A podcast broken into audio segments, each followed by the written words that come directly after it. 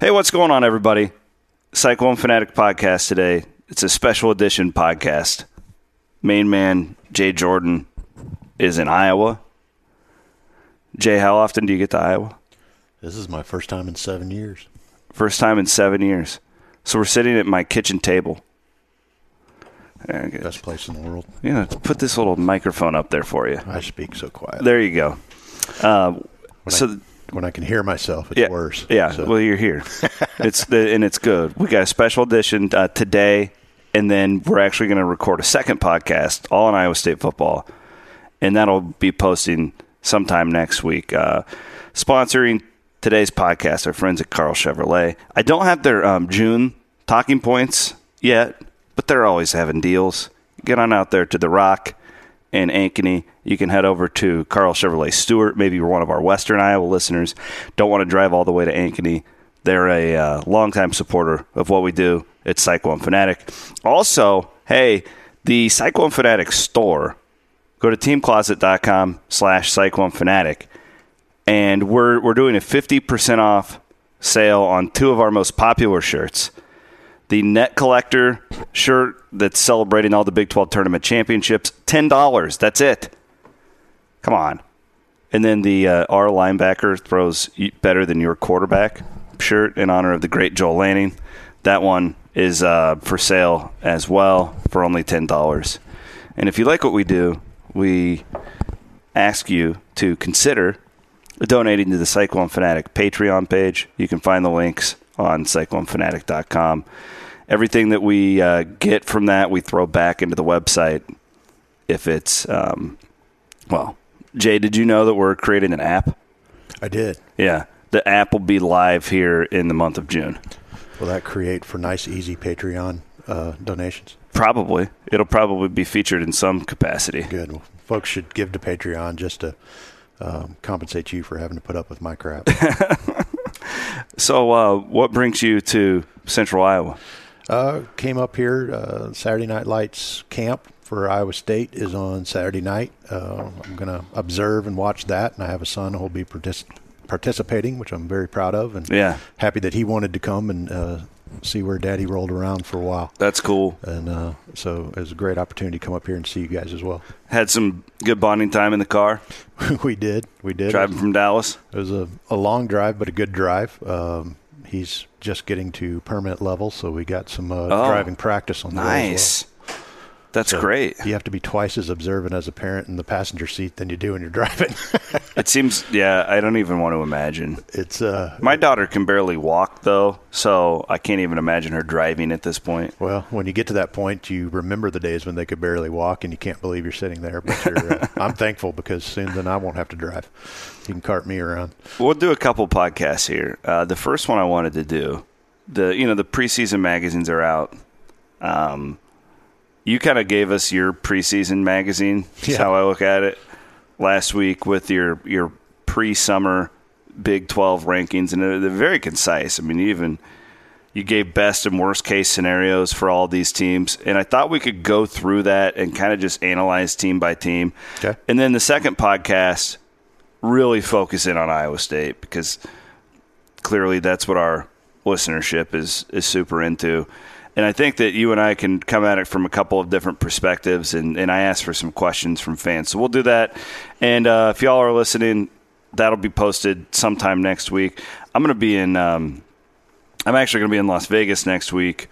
So it'll be good to have some content spaced out so those guys don't have to um, grind too hard. But let's, start at the bottom of the league, and, and that's with Kansas. What, what, how do you view Les Miles in the Big 12? How's this going to go down? Well, it was a long time ago, but he was successful before. Yeah. I mean, he was pre Mike Gundy, right? Yes. He was right before Mike Gundy, and uh, league's changed a lot. leagues changed a lot. But but Mike took over a program that was uh, elevated because of Les's activity. So how's it go this time? He got fired from LSU because he was not innovative on offense, and LSU felt that they never had a quarterback. They needed to do more, so they they bring Orgeron in, and uh, he grabs Matt Canada and some others to try to ramp up that offense. So he comes to an offensive league more so than the one that he left. Um, I think he will have learned from that.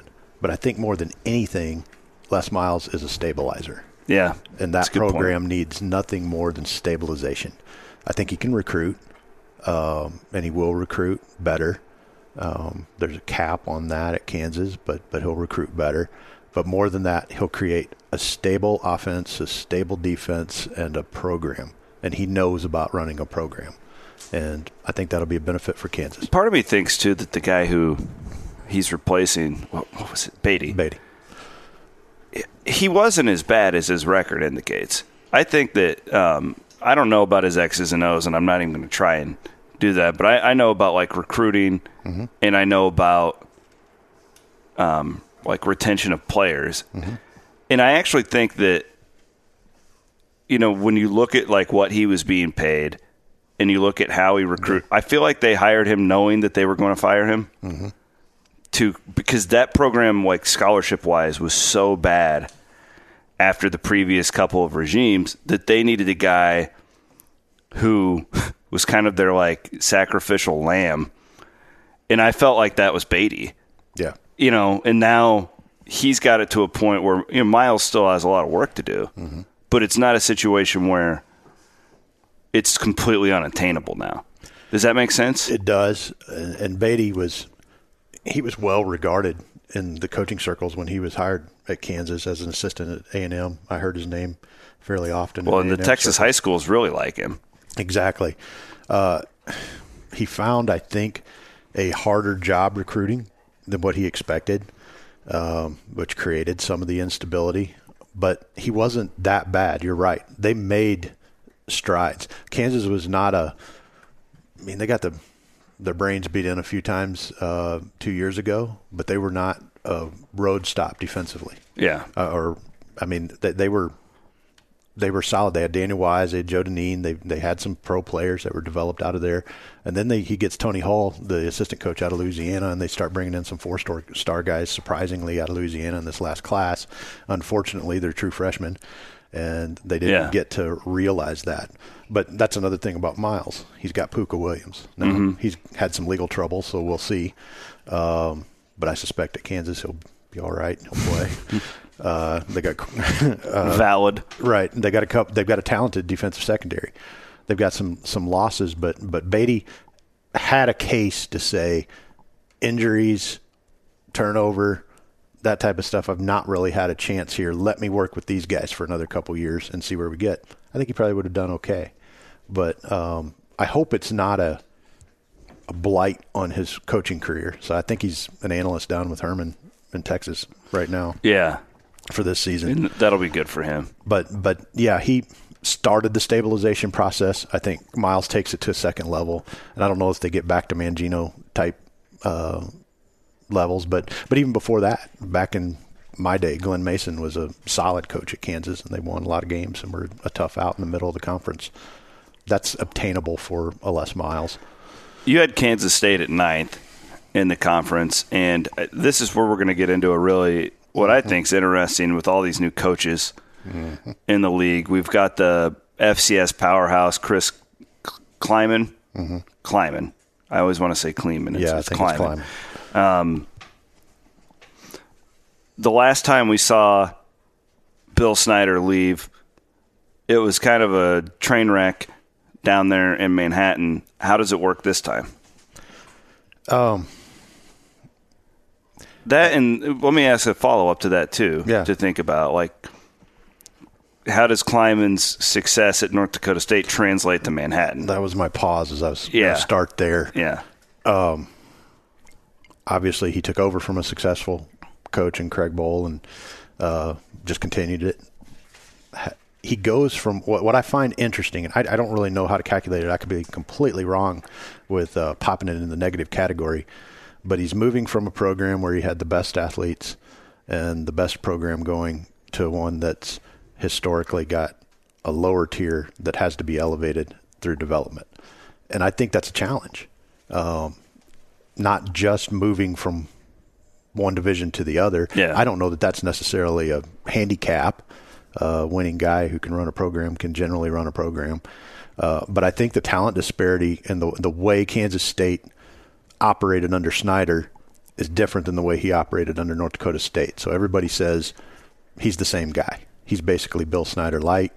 Uh, Correct. Culture wise, perfect fit. Let's bring him down here. Maybe so, but he's not got Bill Snyder's experience with building that long term program and the plan that he came to Kansas State with. That's what was difficult about you know bringing Ron Prince in mm-hmm. was here's a guy who's going to do it his way, which is going to be a little bit different. He may have a different view. Maybe they've learned Klieman got the job because he's going to do everything the Snyder way, but I don't think so. Isaiah Zuber just left. Mm-hmm. They've had some other defections. Uh, that's an indi- that's not unexpected with a new coach, but I think that's an indication that things are different. He's going to have a hard time just in the sense of, and we've seen it here when Hoiberg leaves, mm-hmm. and like you know, there's certain things that like there's certain people that Prohm can never win over, right? Because he's not Fred Hoiberg. And imagine what it's like when there's a statue of a guy out in front of the stadium, right? And your program has literally never won under anybody else. Like in the history of Kansas State football, they've never been successful under anybody not named Bill Snyder. Yeah, that's so that's a challenge. And Bill Snyder will be in a box, I'm sure, at every home game, just peering over you. Yeah, and that that'll loom large. I don't know. I, he may be fantastically successful, and I could be wrong here, slotting them at, at ninth. But I think there's a challenge uh, ahead of them, and he's going to need a year. He's going to need a year zero. Yeah, and I think this is year zero. You have Texas Tech at eighth. I'm a big Matt Wells fan, and there's a reason for that. I've watched a lot of his games. I'm I'm friends with his brother Luke. Okay. Who um, is on the staff. He was like a co-offensive coordinator. That's that's why I watched him because mm-hmm. I knew Luke and I was kind of cheering for him. And so I probably watched way too many Utah State games over the last three years or mm-hmm. so. Luke was on Paul Rhoads' staff. A lot okay. of fans might remember that. He was the tight ends coach under Paul Rhoads for a while, and then he, he left when Matt got this job to go and coach with his brother. He's on the staff at um, Texas Tech as well. I liked this hire. I actually thought at the time, and a lot has happened with Cliff Kingsbury since. I actually thought at the time this will be addition by subtraction, only in the sense I, I feel like Cliff. I said it at the time, I because we're around the same age. I'm like, he's too young for this. Like mm-hmm. that's just that's too. I have a hard time managing a staff of like four. Right. and and you know, and I was his age. I'm like, I cannot imagine having 85 scholarships, 115 mm-hmm. young men being in charge of that. I think Cliff did a lot of learning on the job, and it's why I think he may not be a total failure in the NFL. Right. But it was also at the point where the had that program maxed out under him I don't really know. So I thought at the time, like bringing in Matt Wells would be really interesting. He is a guy who has some Big 12 ties. He's from Oklahoma. He understands the league. Mm-hmm. I'm intrigued by this one. The, the key is here Texas Tech fans want their football played in a specific way. Mm-hmm. Can he do that? Can he win them over? And what does that look like? Well, if you've watched a lot of Utah State, then then you know their offense doesn't look a whole lot different than what Texas does. Um, they had Jordan Love, who will be a great quarterback this year, and uh, really propelled them last He's year. He's fantastic. He's a really good player, um, pocket passer, a lot of quick stuff, a lot of. He, he likes. Uh, don't take this too much as a criticism of Iowa State, but but some of what Iowa State tries to do with their matchups and moving inside and out with our short screens, uh, throwing to the wide out and then mm-hmm. throwing deep and stuff. That's exactly what Matt Wells did and they did it way better than we've ever ever mm-hmm. executed it at Utah State. I don't think it's going to look a whole lot different. It's uh, um, very similar to, to what they've done, and the personnel won't have to change a great deal. Uh, where Matt Wells is a significant upgrade is defensively and his defensive yeah. coordinator, and he's a tough guy. He has tough programs that are historically difficult to play against, and that's a little bit different than what, what tech is used to. What that requires is a culture change. What that requires is a different requires is a different mentality among the body of your team, similar to the challenge that Matt Campbell faced when he got here. He had to change the way Iowa State thought about Iowa State. Yeah. And you're not going to fully change the way Texas Tech thinks about itself, but on the team, you can think about you can change the way they think about the way that they play and who they are. They're going to score a lot of points, but they're going to stop you too. And if things go a little bit wrong, they're still going to be in the game. That's what I think Matt Wells brings there. I just think similar to Chris Klieman, it's going to take a year zero Yeah. to start to put his people there and change. All, all spring, I mean, I live in Texas, so I hear a lot of tech stuff, know some high level tech folks, and I'm not purporting that I've got inside information on it, but uh, every story, everything you read, you hear quotes from Wells talking about changing the culture. And um, anytime you hear that, there's going to be a bit of regression before you move forward to get everybody bought in. Cliff's deal is so fascinating. Yeah, You get fired at Tech, your alma mater, where you're worshipped. Generally, you would think that okay, go back to being a quarterbacks coach for a few years, and he lands in the NFL. It is a fascinating deal. Yeah. This coaching deal. I don't know that anybody at in Arizona knows what they're doing from a management standpoint. Uh, I just thought like if if he would if he would have gotten paired with like a Wade Phillips like McVay did, yeah, then I could see this working. I just I, I have grave fears about when when he got that job. I was on live radio when it happened, and everybody was like, "All right, react. You're the Big Twelve guy. You know him." And my response was, "Well, I want to see what's around him." yeah, because I think that a lot of guys could have been. I mean, if you would have put Leach in McVay's spot, if you would have put any uh, um, Lincoln Riley and any of these offensive guys, right? When Wade Phillips and you have those free agents coming into that spot, like to me, like he was set up. I'm not saying I'm not talking down on him as a coach, but I thought he was set up to win right away. Right. And if if they could do that with Cliff, like I think if you would have plugged Cliff into the Rams, they still would have been good. However, like I just don't see that setup around him in Arizona at this point. I mean they're they're they're relying on a lot of rookies. First of all, at the skill positions. I mean, I don't want to get into analyzing the Cardinals necessarily. No, I just the Cliff thing is but fascinating. but Cliff is interesting study to me because what what failure had Cliff had before Texas Tech as the head coach? No, nothing. I mean, I guess he kind of washed out in the NFL, but he washed right into a pretty solid coaching track. he's Ends up- coaching Heisman Trophy winners, and bingo. yeah, So so what had Cliff done that had failed? And I think that once he got to Tech and he had some of that adversity, making that adjustment, understanding what to do uh, on that, maybe being humble enough to do it, had an effect. And I think it was hard for him to overcome those setbacks. And and it wasn't necessarily that he was a complete failure, but I mean he had Pat Mahomes, right? yeah, And what they win five games. something like that. Okay, in his, his last year in college, and um, then he had to retool. His defense got better. He stuck with David Gibbs, which was interesting because he was encouraged to let him go, Yeah, um, and he let the last guy go after a year. But he stuck with Gibbs, and they got better. But um, I think he's a. It's all going to depend on how he deals with the adversity. They're not going to be good this year no, they they might not be good the next year, but they did get some pieces. And is he can he move from kind of an egocentric offensive brilliance guy to a manager of an entire team? And that includes defense. He doesn't have it's a to really run the tough defense. place to learn. Yeah, but but yeah, going to the NFL is a really tough place to learn. But what they're banking on, I think, feel free to disagree with me, but they're banking on his offense being overwhelming.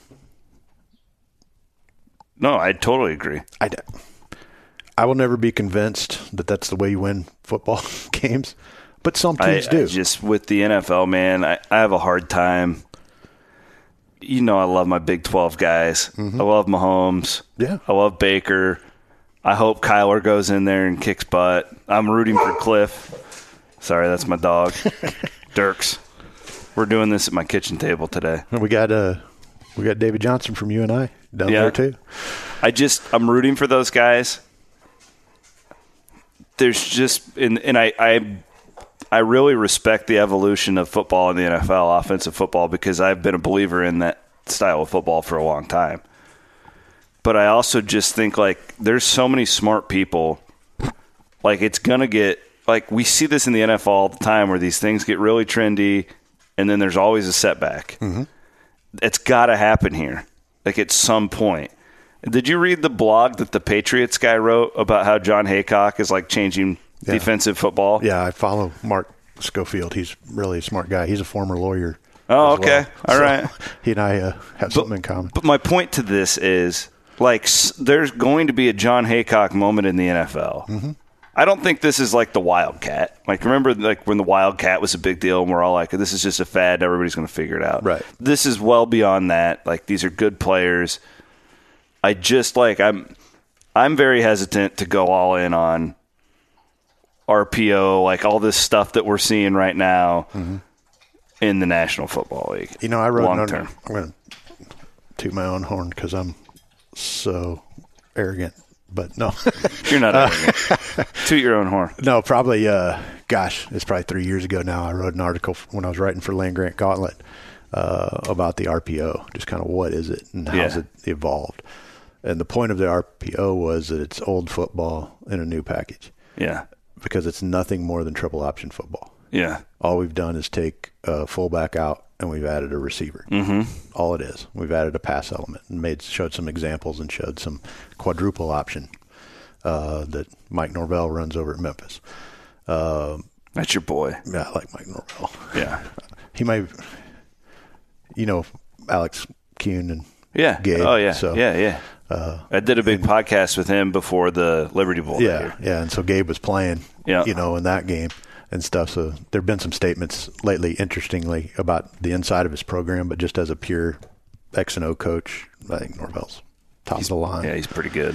But uh, regardless, I showed a few of those plays uh, and that type of innovation. Obviously, Lincoln Riley's one of the best. Uh, Lane Kiffin is uh, a great RPO mind.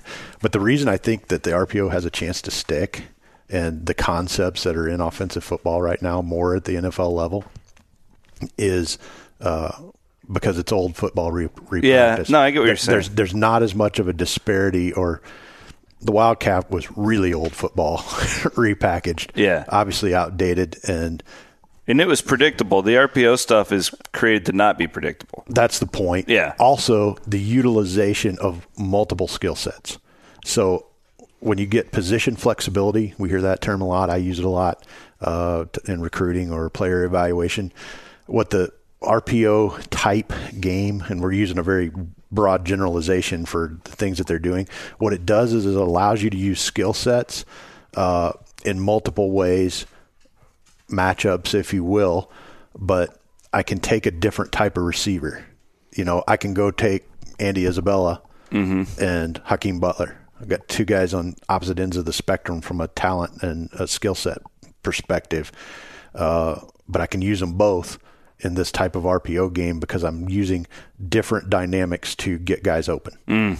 Um, yeah. And then from a quarterback standpoint, I don't have to have a guy who's completely mobile. I don't have a guy who's just a statue. But if I've got a guy who's a little bit of both. Who's your ideal quarterback in this this era of NFL? Is it Mahomes? No, it's Baker. Baker is because yeah. of the, his well. That, so that's fascinating too, like the Baker Kyler thing. And everybody goes, "Oh, Kyler you know, he played for Lincoln Riley and he did all this, but like Baker crafted like four or five years into dominating those huddles and like he he knows that system so well like where I feel like Kyler was more just placed in a really good spot. And I'm not saying he won't be good, but I, I would take Baker over Kyler any day. I would too. Uh, but I, I, will tell you that I've spent a pretty significant amount of time um, going back and looking at Kyler because I didn't believe so when Baker came out, Josh Allen and uh, some of the other quarterbacks were ranked. People or the draft pundits thought were better than Baker, and Baker yeah. was on down. I had Baker as my number one guy. I was like, okay, why? Because my number one statistic for any quarterback is completion percentage. Yeah. And then when I watched, it's an old Mike Leach deal right there. Right, accuracy but, you can't teach it. Right, but but a Mike Leach guy gets knocked because of his system because he's making throws. We we talked about this in the Washington State game. How yep. many times is he yep. throwing the ball downfield, Not fitting it in twenty yards down? He's throwing to wide open guys in wide open space. Great offensive philosophy, uh, but for evaluation for a quarterback to go to the pro level, it's not so great. Baker wasn't like that. Because people had a knock on him that he was a system guy. But if you watched where he threw the ball, the way he threw it over the linebackers in in front of the safeties, the way he threw to a running back coming out, which is a more difficult pass than what you think, hitting a running back coming out on a swing or uh, running up the seam. The way he drove the ball downfield, he made every throw and he completed 70% of his balls. That's where Josh Allen never completed more than 56%. You don't Yeah, in, in that league. Right. And they knocked it because all his receivers couldn't catch it, but he didn't complete 56% because his catch it because he had so many drops. He didn't complete 56% because he didn't throw the ball close to his receivers. Yeah. There's a difference and you don't get a lot better from college to pro in the accuracy department. You can get a stronger arm, you can understand the game, you can learn how to manipulate coverages and that stuff. So you take Baker over Mahomes right now if you Me, yeah. Okay. I, I know everybody loves. He's NFL MVP, so I'm wrong. Okay, when I say this, but uh, But in the, he he went into a really good spot though. yeah, like I, mean, if Baker I also live ten miles from where Patrick played. if Baker had a year to grow Mm-hmm. under Andy Reid with that team, I mean, he probably could have been MVP too. By the way, most innovative offensive mind in the in the league, Andy Reid. Yeah, Not Cliff with, Kingsbury. with fit, like it's a, it's just so so big. He fit. He still does some of the same things he did in college that I hated. I mean, the reason Iowa State beat the dog mess out of them uh, that year, that surprising, what was it, 66 to 10, okay, he was nicked up Yeah. a little bit, but they did, and the professor Heacock, got on this. baby. So before that game, man, Jon Heacock. yeah, so before that game, I, I told somebody I said that was talking to me about it, and I said, uh, I said, you watch if you can get in Patrick's face just enough, okay, he will throw off his back foot and he will throw up a 50-50 ball. He will not give up on a play, and he will throw a 50-50 ball somewhere near somebody and hope his guy makes a play or it falls down. Watched him do it that whole year over and over and over again. And sure enough, Heacock brings pressure off the edge uh, with the corner blitz, a few other creative blitz packages, and Patrick Mahomes is throwing off his back foot in the 50 50 coverage, and he can't, he gets inaccurate and threw a pick six to KCM and Yep. uh, some other things in that game, and they could never recover. Um, he does some of the same stuff in the pros. One of the reasons we love him is because he never gives up on a play. Yeah. Trusts his arm because it's great Yeah, uh, throwing to guys who can catch the ball better than what they could in college. And he did a little bit less of the fading back on his back foot and taking those risks, but there's still a little bit of that there. Yeah. And I'm going to be very curious this year if, um, and, and obviously a coach like Andy Reid's going to see that, know that, make that adjustment, which he did. And either that's going to come out of his game or that's going to come out as defenses adjust to what the way he plays. But that's anyway, good analysis. That's that's away from our Big Twelve rankings. Well, it's okay. we were kind of talking Big Twelve. Yeah, leave it. Leave it to me to. So you've got a Drone big, on on. a big mess in the middle of the Big Twelve. Yeah, nobody likes that. Even my son. We've got a tie. you have a, the, you've you've got West Virginia, Oklahoma State, TCU, Baylor, and Iowa State all kind of in one tier.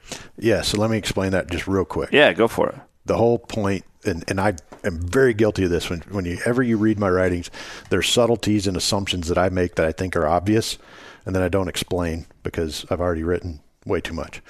But uh, the explanation for that was I was trying to make the point that these teams to me are indistinguishable.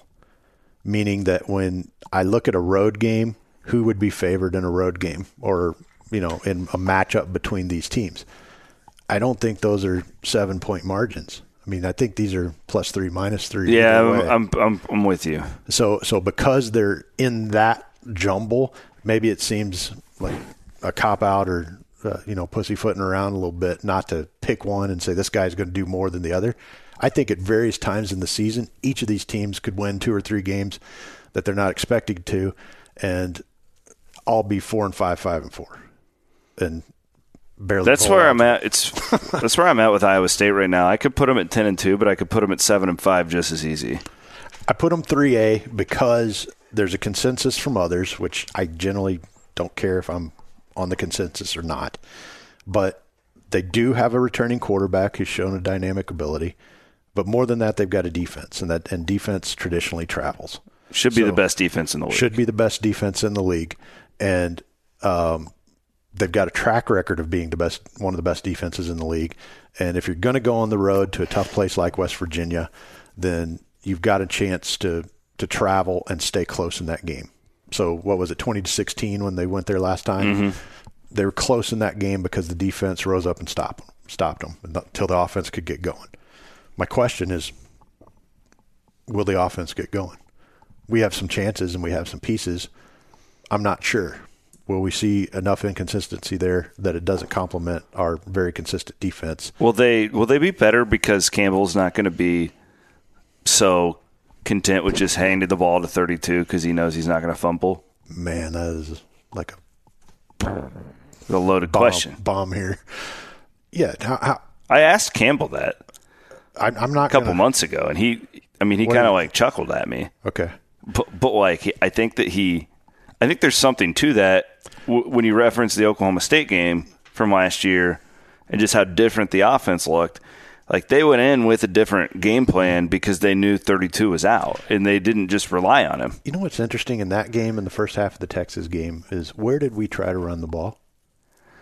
Well, I mean, they were go to the outside and yeah, it wasn't just 32 Completely different than bouncing around. 32 was in the yeah, game, just right? yeah, absolutely. So 32 It was a much more aggressive downhill running style. So 32 got to the outside by running inside to the out when the offensive line was clicking. Yeah. Which occurred second half Kansas State, occurred against West Virginia, his biggest games.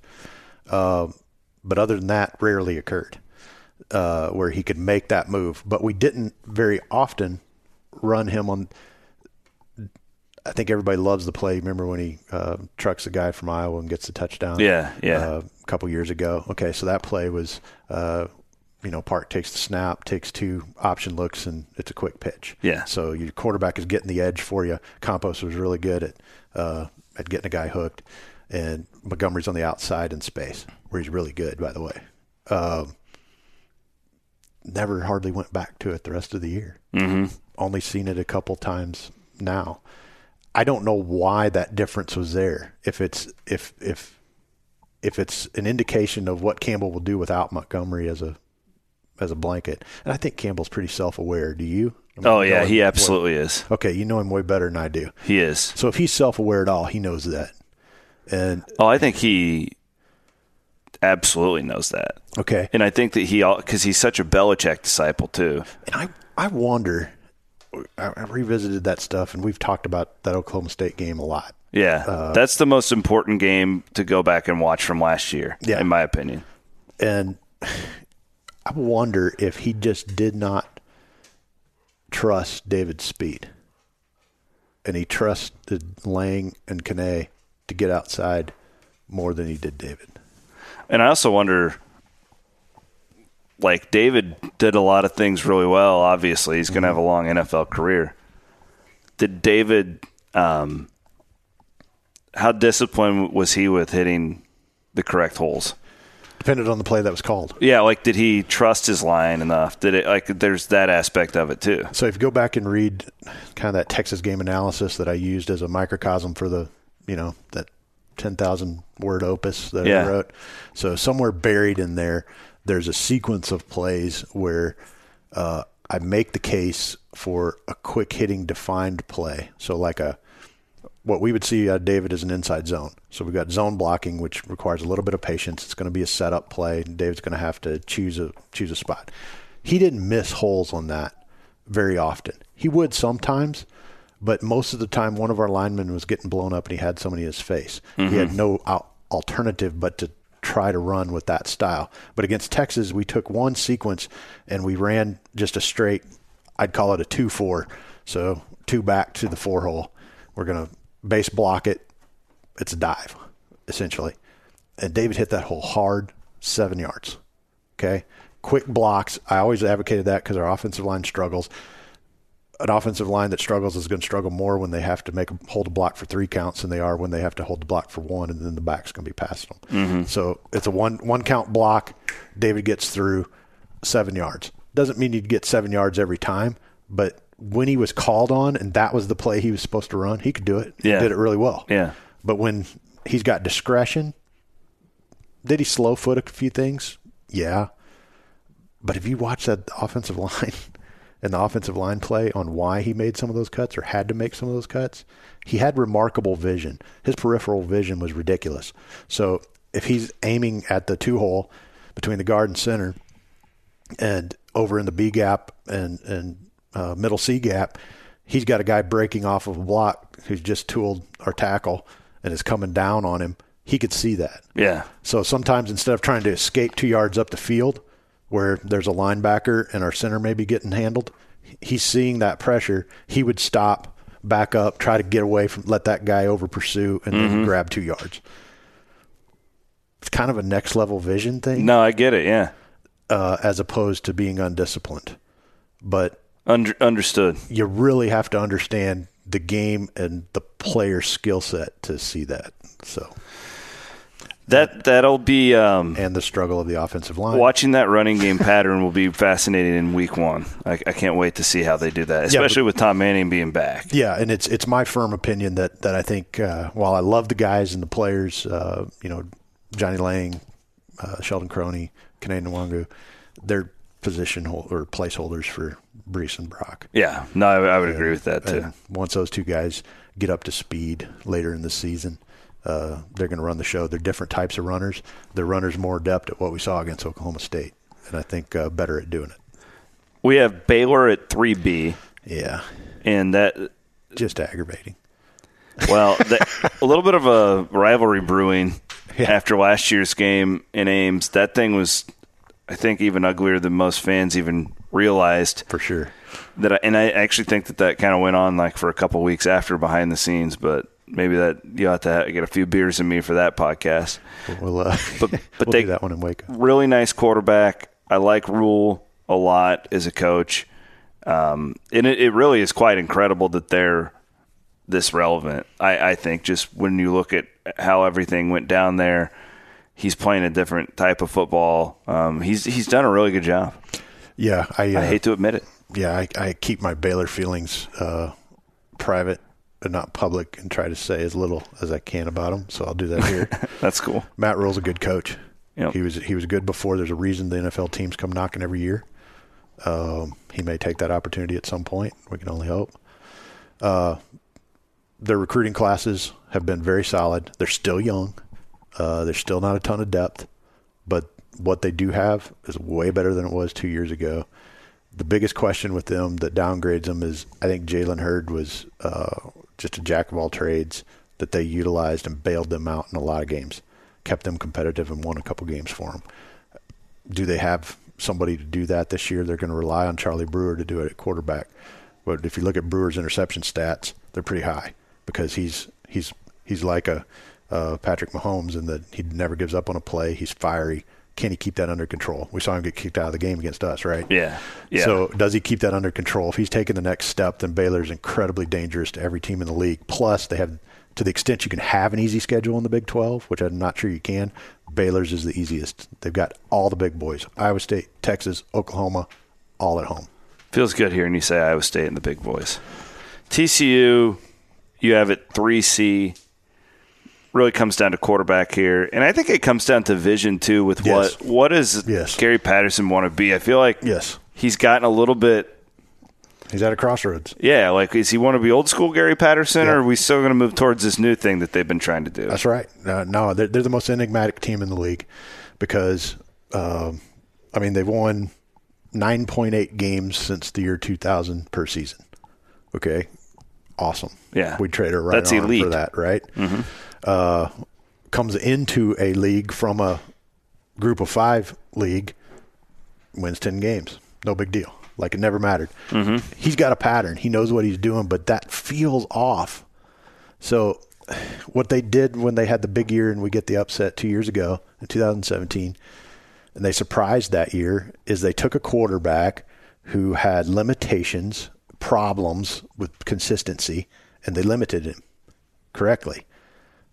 Brought him in to himself, and then relied on a really dynamic run game. They still have the same runner there this year, really good, Darius Anderson.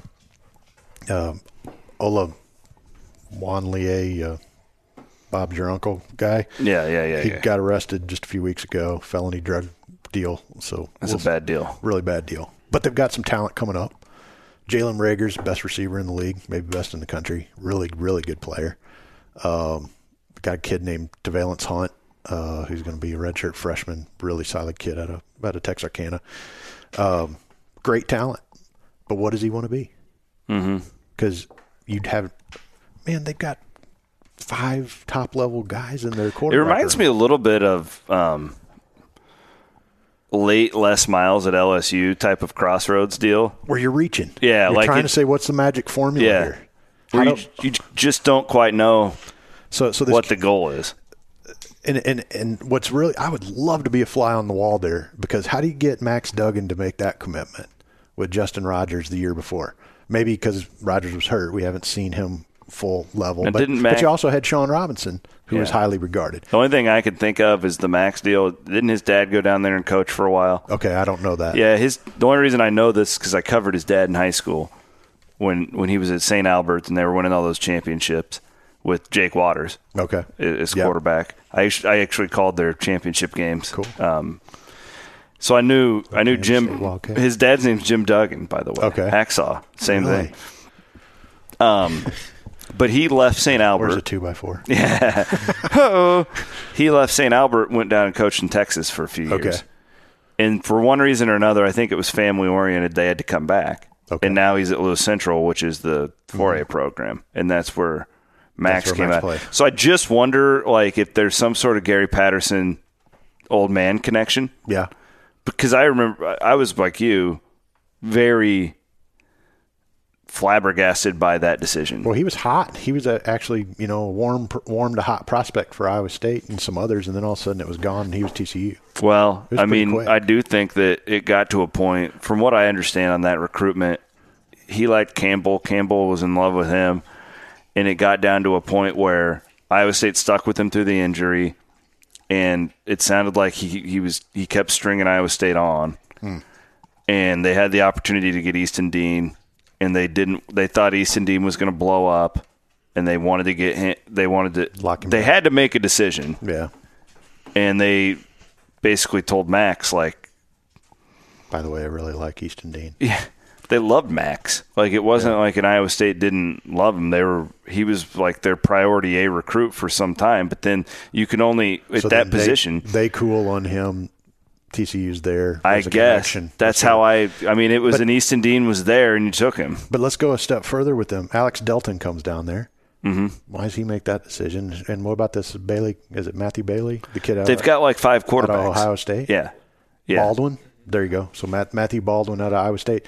So that's yeah, that's five guys in that room, and then they got a leftover, I think, uh, grad transfer or something from from last year, six. They got this room, so he's got to decide. So I wonder, and I wrote it. I wonder, being the mad scientist Gary Patterson can be, if 2019 isn't just a let's see who's going to take this job Yeah, and we get we go six and six again. We're dangerous one time, or we find our guy early. They have the luxury. Iowa State has this too. They have the luxury of not playing a, a salty game until the middle of September. So you got the first tune-up game bye week, yeah. then you get into it, and that's when they have Purdue. Like Iowa State's got Iowa. That's a lot of time in fall camp. Now that can get old and stale Yeah, can be detrimental. Uh, but that's a lot of time in fall camp that you can uh, sort stuff out. So maybe get one. The thing I worry about with them though is is you got five guys who are alphas. They're going to get loyalty from other people on the team. yeah. And so what if you've got five divisions on the team? Which could be a problem. It can be a problem. It's going to take somebody special to grab that job. So I don't know if if they get it right. TCU is going to be great on defense. They always are. They got Yeah, it's Patterson. Blacklock's back, so they lose the edge rushers, but they got good rushers from the inside. Um, they got excellent skill position. They're fast. They could be the TCU we're used to seeing at the top of the conference. They could also be a train wreck and be down there with Tech and Kansas State. I personally like Oklahoma State a lot this year. The one thing I haven't done is I haven't done enough of analyzing of the schedules like you have. But I, I just when I look purely at the team, I feel like they have an upgrade at quarterback. It's it's Gundy, which which speaks for a lot. Um, Did you watch any Princeton? No, their new offensive coordinator. I, I've not. No, but That you'll be enter- entertained. okay. I like him. I haven't done that yet, but I do think that they have to be better on defense. Like, there's got to be a step forward, right? Okay, so the whole state of Oklahoma is about can you get better on defense from being trash Yeah. to uh, you know can you be at least the the bedside trash instead of the kitchen trash? You know, um, they have to be. Jim Knowles will be in his second year. He's known. He's a very solid defensive Yeah, he's coordinator. good, really good. They're they're experienced in the secondary, but they lost everybody up front.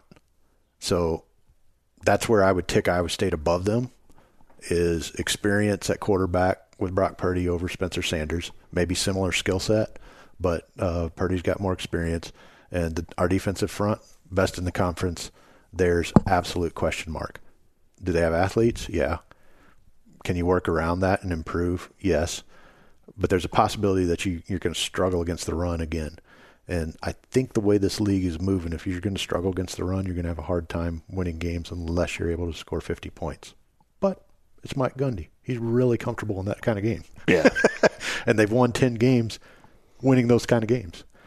So I agree with you. I think they've got to get better on defense. I think they will. And I think their offense will look far more consistent than it did last year.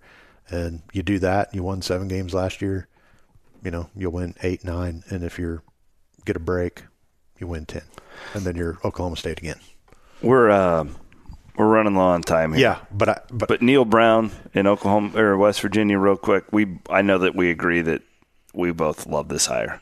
great coach, most talent of the teams that got taken over, um, best opportunity to stay at that eight to ten win um, threshold. Tough place to play. New quarterback. New quarterback, but Brown plays a more balanced game than what Holgorsen did. Like Holgorsen was run the ball or throw it deep, and he only changed slightly for Will Grier. Um, Neal Brown's going to be a lot like Matt Wells. They look a lot when you watch Troy. Yeah. When you watch Utah State, they play very similar. To They sure do. And uh, I think he'll have a more controlled game. They got really experienced offensive line, good running backs. They have no receivers. Which so could be problematic. that's new quarterback, no And receivers. they just Yeah, lost out on a JUCO kid that picked Iowa State over them. That's right.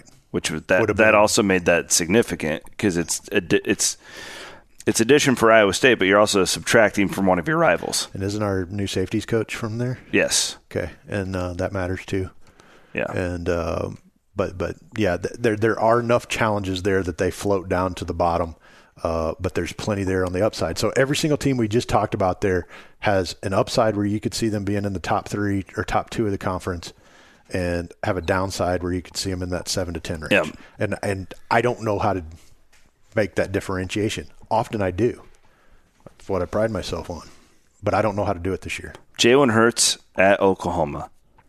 I think we differ on this, don't we? Well, a little bit. I just I, I have a lot of faith in Lincoln Riley. Mm-hmm. Like I just So don't well. think I don't think Lincoln Riley's going to ask him to be Kyler Murray or Baker. Like I think that Then are you the ordinary Oklahoma? Yeah, I don't know. I, I don't know. I mean, for for what it's worth, I have Texas winning the league too. Okay. I think I have Texas knocking down the door of the college football playoff. Okay. We'll learn a lot when they play LSU in week two. We will. I I'm not a huge like Jalen Hurts guy. I just I have, I have more faith in Lincoln Riley. I think than than I do Jalen Hurts. Yeah, so the little statistic statistic I put in there is in limited action last year, Hurts completed 72% of his passes, which would be in line with Baker Mayfield and Kyler Murray. But part of what makes you brilliant as a coach is when your quarterback completes seven out of 10 balls. Yeah, yeah, You know? yeah, It's absolutely. pretty easy to be brilliant. Um, the, the X factor here is what you were talking about a little bit with Patterson that we didn't go into a ton is is can Lincoln Riley resist the temptation to try to fit Hurts into the same Mayfield Murray role and dial it back and say, okay, I've got the equivalent of Joe Mixon and Samaj P. Ryan. I've got Kenny Brooks and uh, Trey Sermon uh, here. I've got a work in progress, but now I've got Jalen to run the ball as well Yeah, yeah. and what can he do there in the running game? Now, Jalen went to Oklahoma because he does not want to be the running guy. He wants to improve as a passer. He'll do it, but he doesn't want to be primary with it. I wonder if they're just the same. Now, if they're just a tick below and their defense comes a tick up, they're the same team. They still win 11 or 12 games. Um, I don't know how much it hurts them, but I'm going to be honest. My really big, bold thing, I think Houston's a problem for them early. Mm. Yeah, that, well, that would make sense, though. Yeah. That's yeah. a good, that's a loaded. There's a reason Tom Herman waited around and took that job the way he did. I think uh, going out to UCLA is going to be a lot different in year two with Chip Kelly. Um, that's a talented football team, or have, has a lot of talented kids that need to get it together. Those are two really tough non-conference games. I think if one or both of those things go differently for them, I think they're going to have trouble. And I think there's eight and four with the Cyclone upset in their season. Hmm. All right. My guy Tom Herman, Texas. Um, give me some odds of them making the college football playoff. What are what are what are the chances here? Uh, I don't think a loss to LSU hurts them, honestly, because I think LSU is going to be yeah pretty solid, but it's an early season loss. Uh, just like the Texas loss didn't preclude Oklahoma from uh, qualifying. I think they're pretty good. That if they are what we think they are and they don't slip up, um, then I think there's pretty solid. You know that there's going to be people listening to this though and be like, "Oh, Texas is always overhyped in the off season." Oh, yeah.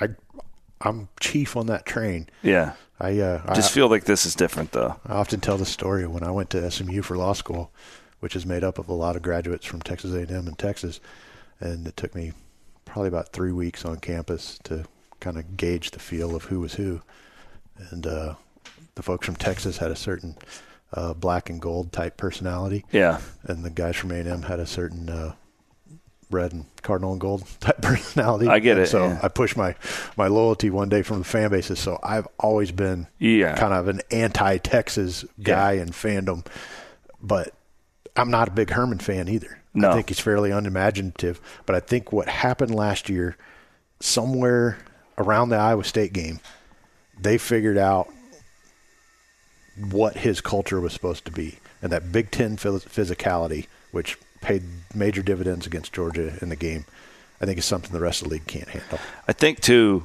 just knowing Tom as well as I do, it would be really hard to be a quarterback under him. Mm-hmm. It, just the way Tom's personality works. I feel like Ehlinger's the perfect guy.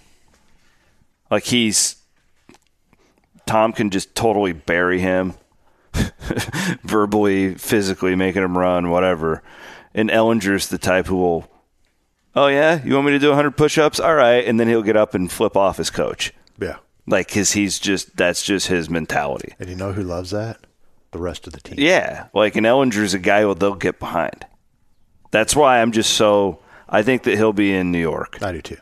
I do too, and I, and that's the main reason I've got him where I've got him is because I think he's Vince Young was transcendent and look at what Texas did.